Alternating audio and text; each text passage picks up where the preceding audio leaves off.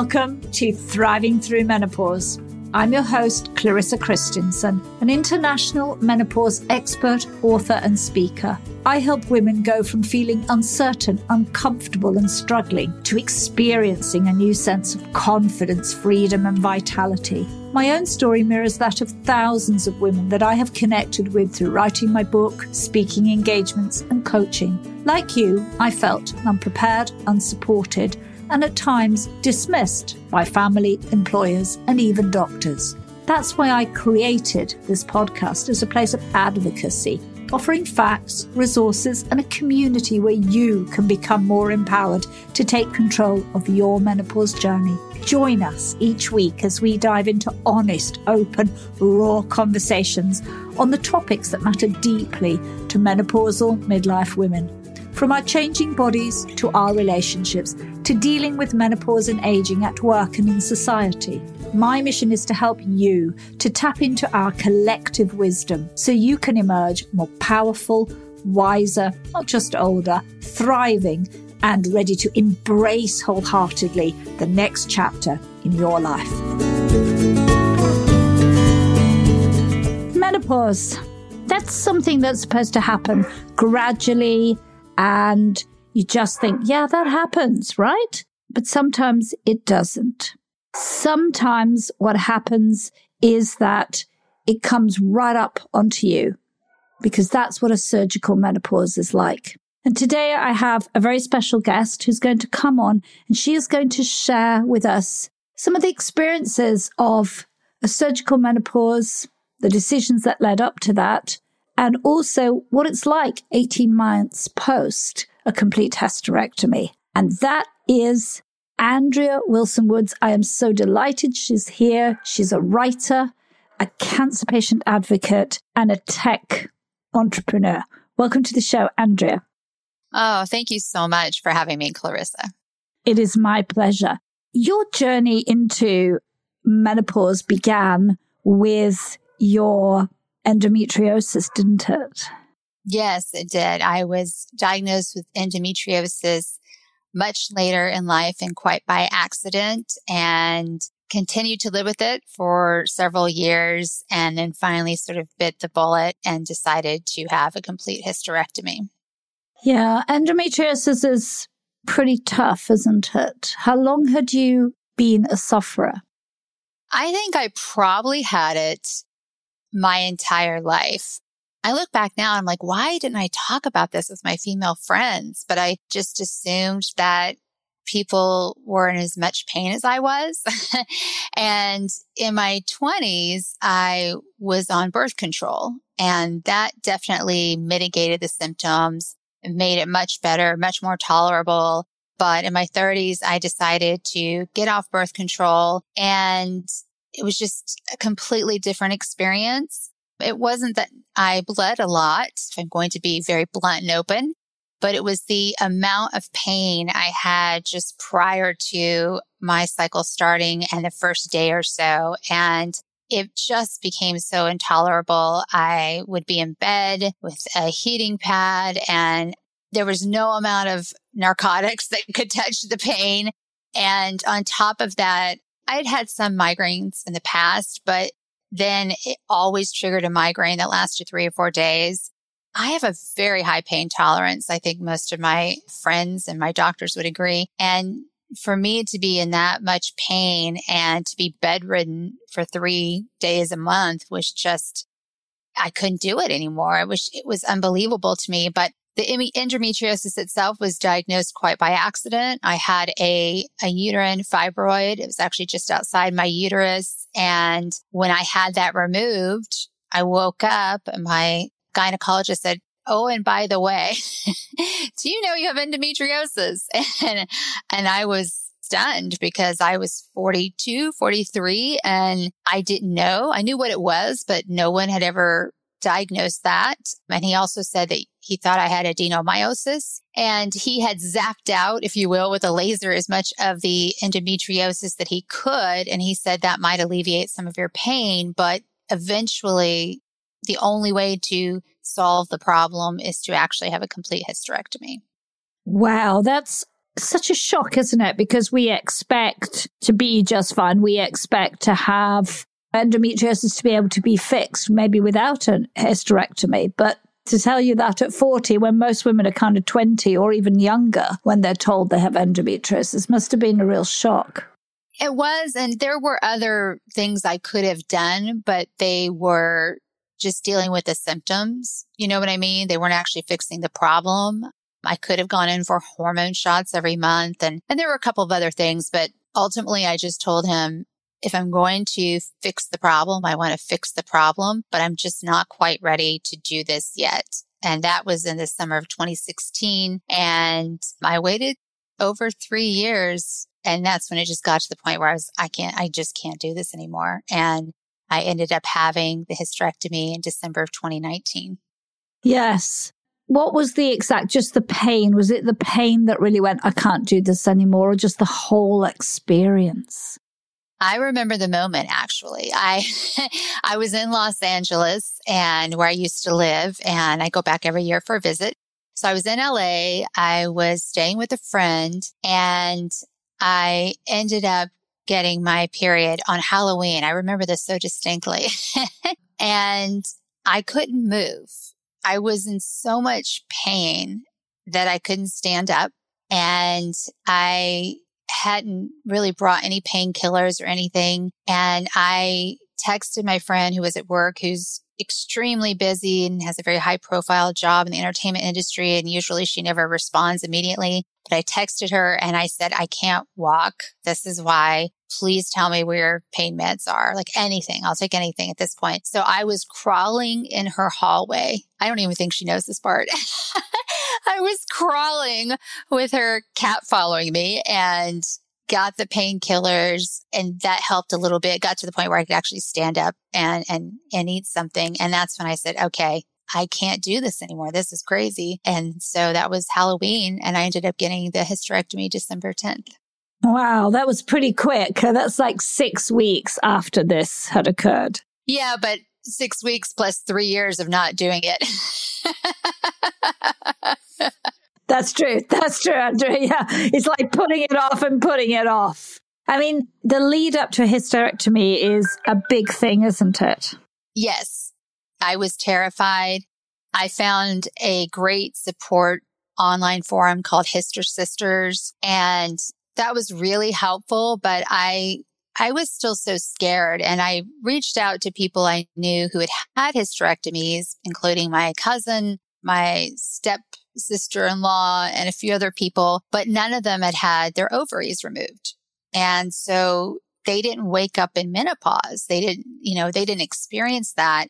And so that wasn't super helpful, except that they all said it was the best thing they had ever done. And I was also just terrified of how it would affect my sex life. And I had not read a lot of positive things. And I was really worried about that because I was finally in a relationship with a wonderful man and still am. And that physical connection and that intimacy with him was so important to me. And I didn't want to lose that. No, I understand that. I mean, that's such a important part. I mean, such an important part of our lives to be in a great relationship. But then the fear that that could change must have been overwhelming in some spaces. Yeah, it was, even though he was incredibly supportive. Yeah, I can imagine that he was there for you. And I think that's wonderful, but it's still, it's a big operation, isn't it? I mean, it's not to be taken, you know, lightly. We talk about it and we hear a lot about our mother's generation that hysterectomy was the way they more or less solved a lot of this. Yeah. Something funny did happen though after the hysterectomy. So I two things. I, I wake up and I'm still really out of it, still in the hospital. It's a, it's a one night stay in the hospital here in the States. And the first thing my gynecologist says to me, it's like, Oh my God, check out what we found or whatever. And, and it turned out I had this large band of scar tissue all the way from one side of my body stretched across the front, like covering my whole lower abdomen to the other. It was scar tissue from an emergency appendectomy I had had 20 years before. And it was pushing the scar tissue, all of my organs up And I have been told in the past when I had an endoscopy that my organs were really kind of crunched and squished together and people just wrote it off as, well, you're a small person, but I'm not that small and my torso is not small. And that never made sense to me. And I had all kinds of digestive problems and issues. And he showed me, he took pictures. This is the, this is the first thing he did. He's like, gotta see these pictures I took. And it, it was crazy. Like it, all of my organs were being held up. And so he actually removed that scar tissue. So it was a bonus. Wow, that's a bonus. That is a bonus. But I, I mean, I can remember going to an endometriosis society meeting in Sydney and there was a very preeminent lawyer who was there and he was, no lawyer, gosh, doctor, surgeon. And he showed pictures of women's insides. I mean, they're literally just a mess of scars, everything glued together. It was shocking absolutely mind numbing what women were going through. And clearly, the endometriosis, as you said, affects your digestive system. He was talking about it affecting the diaphragm, the kidneys, the bowel. Everything, which is not what we think of endometriosis. We think this is a womb issue. That's, but it is much more far reaching, isn't it? Yeah. And the other thing that freaked me out about the surgery was it was mostly laparoscopic and everything, uterus, cervix, everything was removed through my vagina, which I thought was crazy. And then I made the mistake the night before. You know, warning to listeners, do not do this. I just wanted some understanding of what the surgery was going to be. And so I watched it. The actual surgery on YouTube, I kind of fast forward through it. It's over an hour long. And I went, Oh my God, this is, this is horrible. And when I woke up, I wasn't actually in that much pain and I was okay. And I did not think that he had done the surgery that way. Like I told him he had to be wrong. I'm arguing with him. I can be very argumentative when I'm coming out of anesthesia. And I said, I don't think you did that. Like there's no way that you took anything out through you know, my hoo ha's, I like to say, or my lady parts. And I said, I would, I, when I know, when I feel it, he said, not necessarily. And I, I said, mm, I don't think you did that. I think you took it out of this little cut here. And he said, no, that's not what I did, Andrea. so the actual surgery itself, in terms of, I did feel okay after surgery. I, I obviously there was some recovery time, but I was not in an extreme amount of pain at all. That's amazing. But you were obviously on a long recovery process, did you realize that you were going to be tipped immediately into a menopause, postmenopause state after this? Yes. Yeah, we talked about it. And when I woke up, there was already an estrogen patch on me. And actually, that was the first set of type of hormones that I took were the patches that you have to replace every three days. And if you work out at all, they just slide off. So I, I, found them extremely annoying. So I'm happy to discuss all the other things I've tried since. But oh, yeah, I woke up out of surgery with a patch on. That's good in some ways. But of course, as you said, we talked beforehand that patches slide off and you've had quite a journey with HRT, haven't you? And trying different ways to get it to work. Share a little bit about that, Andrea. Yeah. So I had to stay on the patches for a couple of weeks. And then when I went back for a follow up, we discussed doing these testosterone pellets. They're about the size of a grain of rice. And the pros to those pellets is that they are custom to you. So you go in for blood work. They look at where your hormone levels are, whether where your estrogen, progesterone and testosterone are. And then that those pellets are customized to use. That's the big pro. The con is they're not covered by insurance and they're very expensive. They also are really painful to put in because they're put in through your butt and it's a very deep insertion and painful. I couldn't even sit on that side for a week and I have a pretty good size bum. So and, you know, I thought that wouldn't be an issue, but I, I couldn't sit. And I know for a lot of women, those pellets are just miracles and they have more energy, but I could not tell the difference at all. I didn't think they made a difference from the patches, except that I, it wasn't sliding off all the time. And just the cost and also the hassle of having to go in for blood work two weeks prior and then going back in.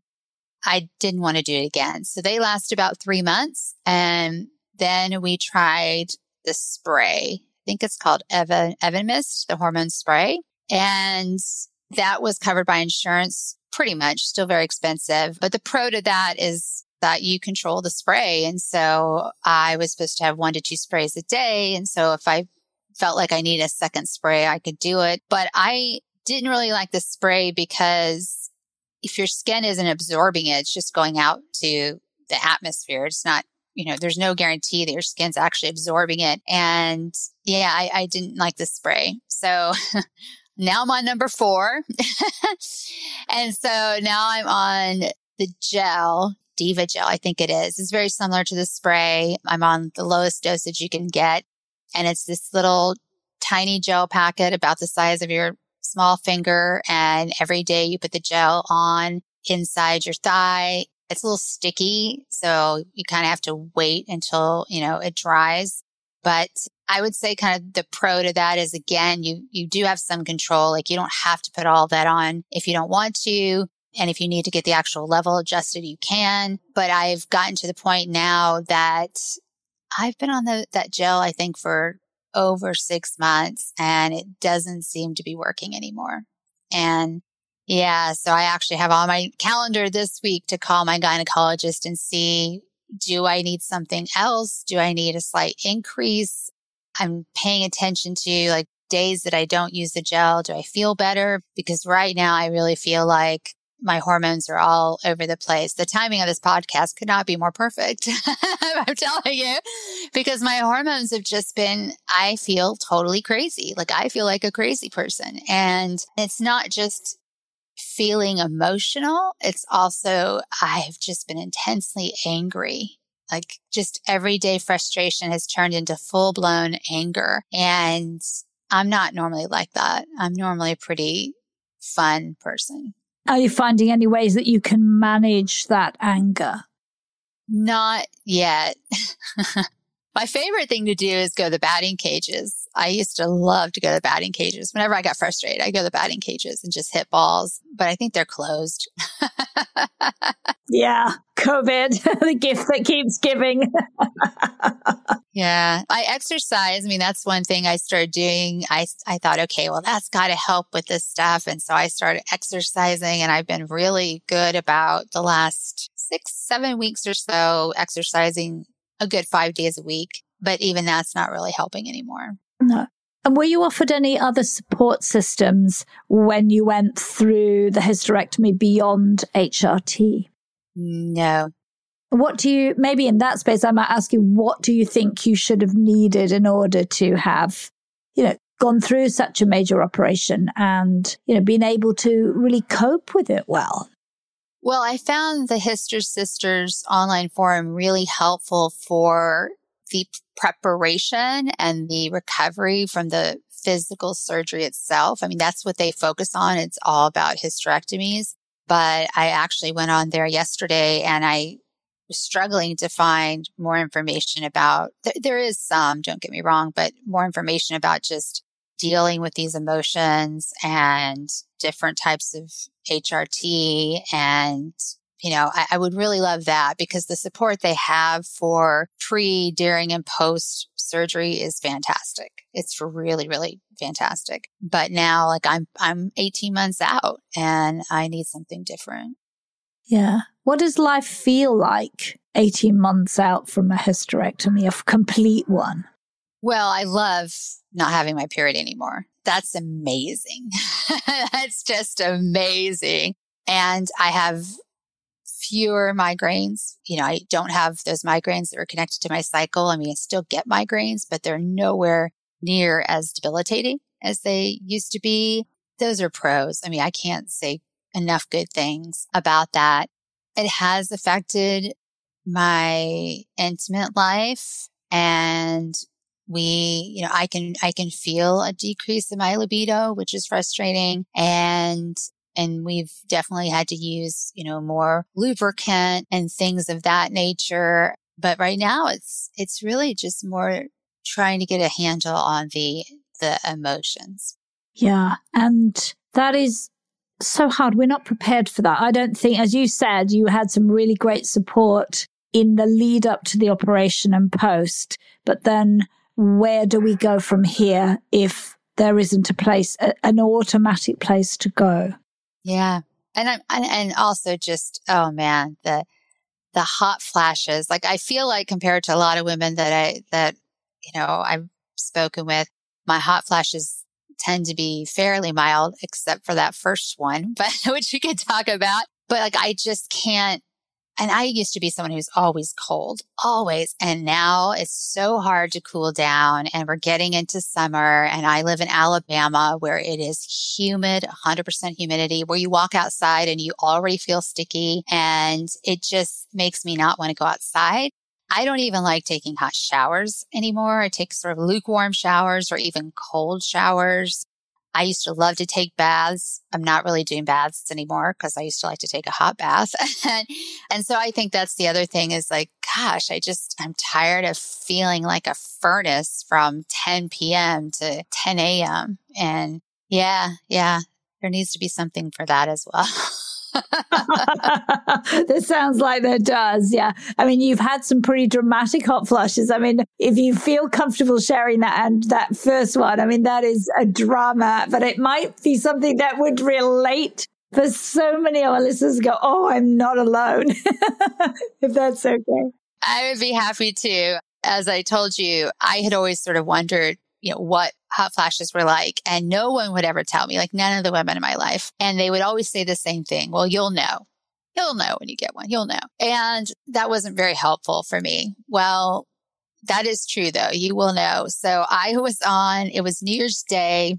It was January 1st, 2015. I remember very distinctly because I just moved to Birmingham, but I was I had gone away for Christmas. So I'm on cross country flight and I'm going from Portland, Oregon to Atlanta, Georgia. It's a direct flight. It's about a six hour flight. And I was only 42 at this point. And I was in a middle seat in the back. And it was really funny because uh, the window seat was a young man and on the aisle seat was a young woman and he was trying to hit on her and talk around and over me and she wasn't having it. It was really funny. So there was that, you know, element of it too. But about halfway through the flight, all of a sudden I felt like someone had just lit my feet on fire. I, I, I just couldn't believe the sensation. In fact, I don't think the last time I had felt anything like that was when my feet got sunburned on spring break when I was in high school, you know, um, and my feet were just on fire. And then it was just like this force of heat went all the way from the bottom of my feet all the way to the top of my head and all, and I just broke out into this horrible, horrible sweat and I could feel it. And I was like, Oh my gosh, like I, I just have to go to the bathroom. And so I get up, excuse myself. And just then we hit turbulence and really bad turbulence. And they're like seatbelts on, sit down. And the flight attendant looks at me. She's about to tell me to go back to my seat. And thankfully she she was a woman and she was older and she took one look at me and she said never mind. And she just let me go. And i go in there and i am beet red tomato red again. It looks like i have a sunburn and, and my skin's a little ruddy anyway but this was ridiculous. And so i start splashing my face with cold water. Meantime the plane is you know jostling around and, and everything. And i just kind of stay there for a couple minutes. And then I realized that my jeans are soaked from sweat. I was like, "Oh God, this is just disgusting." It did. It didn't look like I had, you know, urinated or anything, but it was just weird. It was just gross and weird and nasty. So I go back to my seat I can't explain this obviously to two, you know, 20 something year olds. And then we land in Atlanta and then I have to drive from Atlanta to Birmingham and like a two, two and a half hour drive back home. And my jeans were sort of like cold and drying out, but not really. And I, I, just remember this. It was so clear. And I'm thinking, this is how my New Year starts. Like, this is it. Like, this is ridiculous. But then I thought back to that advice and I was like, oh, all those women were right. You know it when it happens. Like, you know it. And I didn't have another hot flash like that again for a really long time, but that was like, it was like this wake up call, like, hello, welcome. Here's what's coming. Oh, God, Angie, I really appreciate that because I bet there are women out there who are going, Oh my God, I so relate to that. And if nothing else, it's that sensation that you are literally being, I don't know, boiled alive. You're on fire. And it's not external heat, is it? It's not that kind of heat that comes from it's hot outside. It's in you. Yeah, it's inside of you. Like it just boiled, yeah, from the inside out. That's a good way to put it. Yeah. So you've had obviously some menopausal symptoms during this journey, including hot flashes and these emotions, these sort of very strong emotions. Has there been any other signs for you that you are going through or in menopause or beyond? Obviously, periods are gone because you don't have a womb anymore, don't have ovaries anymore. Well, I actually did a funny video about this. So I get these delightful hairs on my chin now. Delightful. And I called them Edna. and, and so, so yeah, so I'm on a regular basis. I'm looking into my magnifying mirror and trying to get rid of my Ednas on my chin with my tweezers. That's fun. I think that might come with age anyway, but it definitely is amplified when you're in menopause. Oh gosh, there was, there was one more I was thinking of. Oh, one time in an Uber, I, I was in an Uber and going to the airport. I forget where I was, what city I was in. And I was sharing the Uber, which I didn't normally do. And I had a hot flash in the Uber and I just started taking off my clothes. I didn't care. I was like, I don't care right now. I mean, I took off my coat. I took off my suit jacket. I, you know, like was opening my blouse. I had a little cami underneath, so I wasn't that worried about it. But I mean, and this guy next to me, a guy, of course, not, it was a man, had to be a man, just looked at me like I was losing my mind, you know? I mean, and, but I was just taking off clothes. I was like, I'm hot, can't handle it. Clothes are coming off. He must have either he was like, wow, it's my lucky day, or you're thinking, she's some crazy person. I think it was the latter. Yeah, definitely. He just thought I was crazy. Yeah. oh, God. And it's good that you can laugh about it. You have to, right? Yeah. Yeah, you do. Because in uh, in hindsight, it's very funny. But sometimes when it's happening, it's like you said, well, you felt gross on that plane. And there was just that, oh my God feeling. And I don't know how to tell anybody, but yeah, sometimes we just have to, there are hilarious moments. And I think that might be the biggest take that in the midst of all this oh, trauma, there's just humor too. Yeah. Oh, and I don't wear my winter, what I call my winter pajamas anymore. I haven't worn them for two years. I have this drawer full of my sort of warmer pajamas. Don't wear those anymore. Not at all. You know, I wear as little to bed as possible. because that's when the heat monster strikes. yeah. That's very true. Those things disappear, but they do eventually subside is probably what I would say to, to my listeners that eventually these things do settle down, but it is a long process. Yeah. Boy, I'm looking forward to it. it it's funny. I have uh, the friend I st- stayed with in LA. She's seven years older than me. And when I told her later that night when she came home, you know, about my pain and this and that, we were discussing hot flashes or perimenopause. And she's like, yeah, I've never had a hot flash. And at that point, I had already had that one on the plane and a few others that were milder. And I just told her, I said, I wouldn't go around telling other women our age that, that you have not had a hot flash because one of them actually might just punch you. So don't go around saying it. And they are very common. They are very common. I mean, 80% of women do have them. She might be one of the lucky 20%, but it's also that we tend to get them towards the end. It's more common to have them towards the end of our menopause than at the at the beginning. So, you know, maybe she will be lucky and I fingers crossed that she is, but she never knows they can suddenly strike. Yeah, yeah, maybe she's lucky. But I feel good already that you're telling me that I'm in the end. I feel better.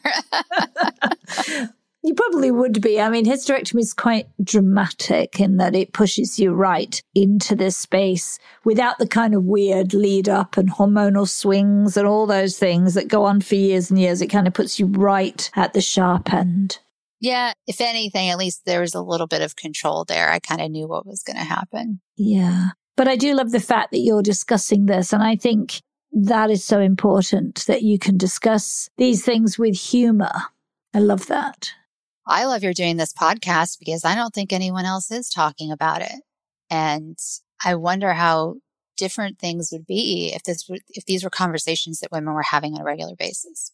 I agree. I, and I think, you know, there are a lot of people, particularly in the UK, who are having this amazing conversation about menopause, which having lived there and knowing how uptight people are about bodies and sex, I just find fascinating, actually. But no, this is a journey for women to, you know, tune in. And, and I think more than anything to say, gosh, I'm not alone. There are lots of women like me, and I don't have to be ashamed of my experiences, my body. Yeah, I don't feel shame. I just get so frustrated. I really do. I, I, get I get extremely frustrated, and I I try all kinds of. I'm still trying experimenting with different supplements and, and things. Yeah, I, I just get frustrated. And I understand that because your journey with HRT is frustrating.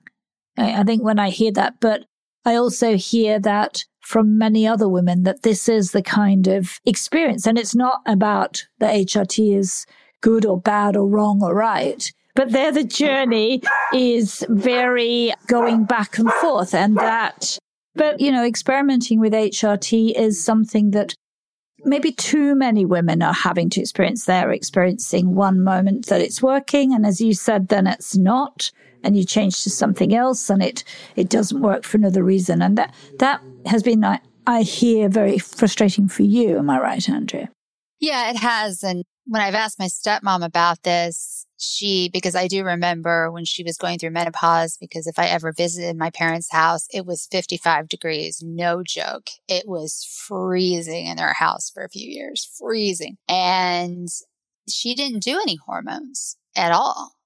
And it, she just, I don't know, that was just a choice she made. Uh, and of course, there were a lot less choices for her back then, 20 years ago or whatever. And so she, she didn't do them.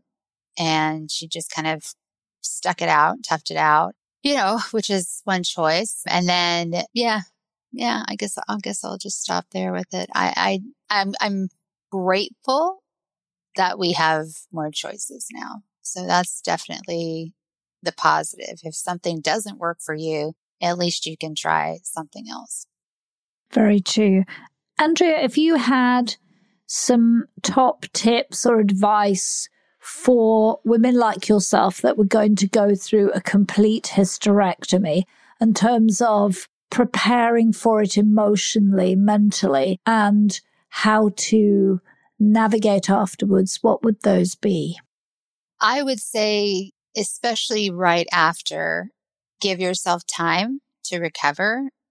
I was going to travel that Christmas and I wasn't able to. I thought, I really thought it wouldn't be a problem. I was like, ah, I'll get on a plane, no problem. And give yourself time to heal because you've got a lot of physical healing that has to take place in additional to this emotional state that you are thrust in.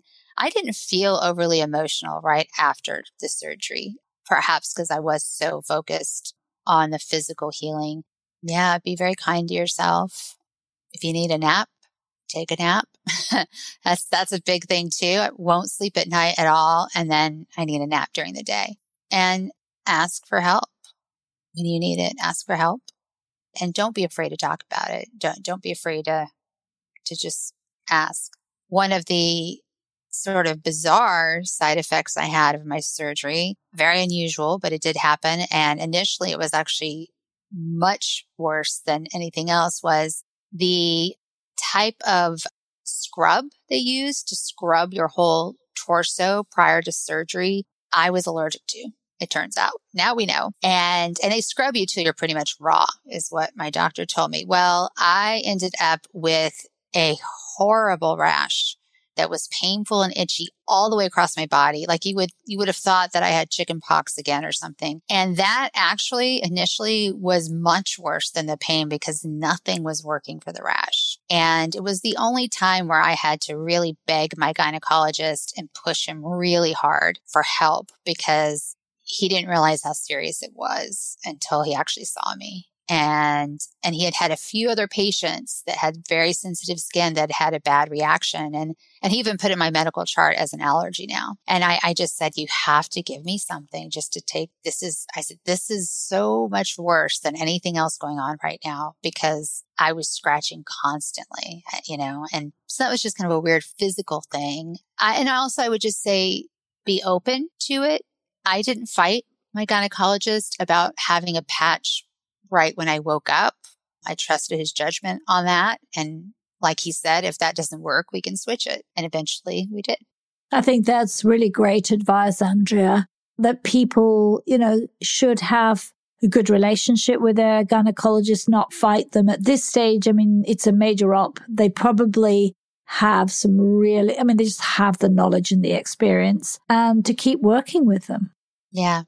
Andrea, I love that you shared this story. I mean, it, aspects of it are difficult, but there's been also humor in there, and I appreciate that so much.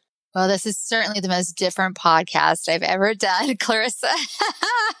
but I love what you're doing. I really, really do. I appreciate that.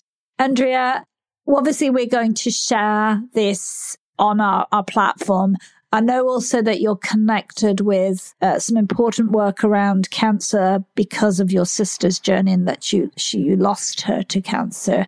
Is there anything about that you'd like to share so we can get that across to our listeners too? Absolutely. I am the CEO and co-founder of Cancer University.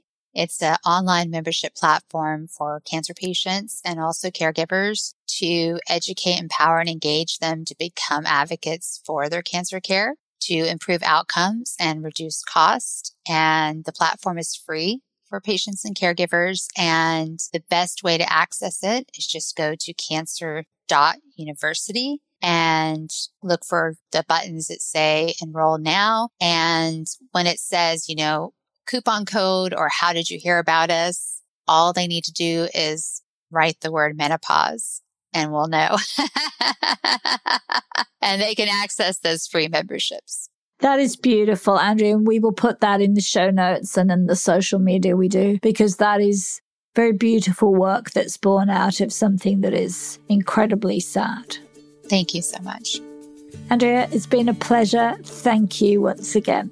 Oh, thank you for having me. You're doing amazing work. Thank you. Thank you for listening. If you have loved or liked this episode, then I would be deeply grateful if you would head over to iTunes and give it a five star rating. My mission is to reach as many women as possible, menopausal midlife women who may be feeling alone and asking questions. Why do I feel this way? Thriving through menopause is all about a community and our collective wisdom. You matter to me. Your feedback, opinions, and stories matter to me. And I would love to hear from you.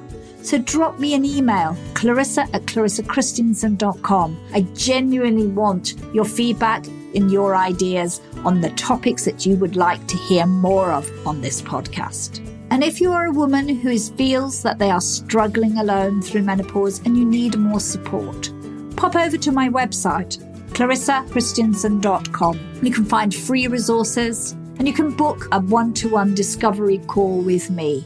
Let's start conversation. Thank you once again for listening.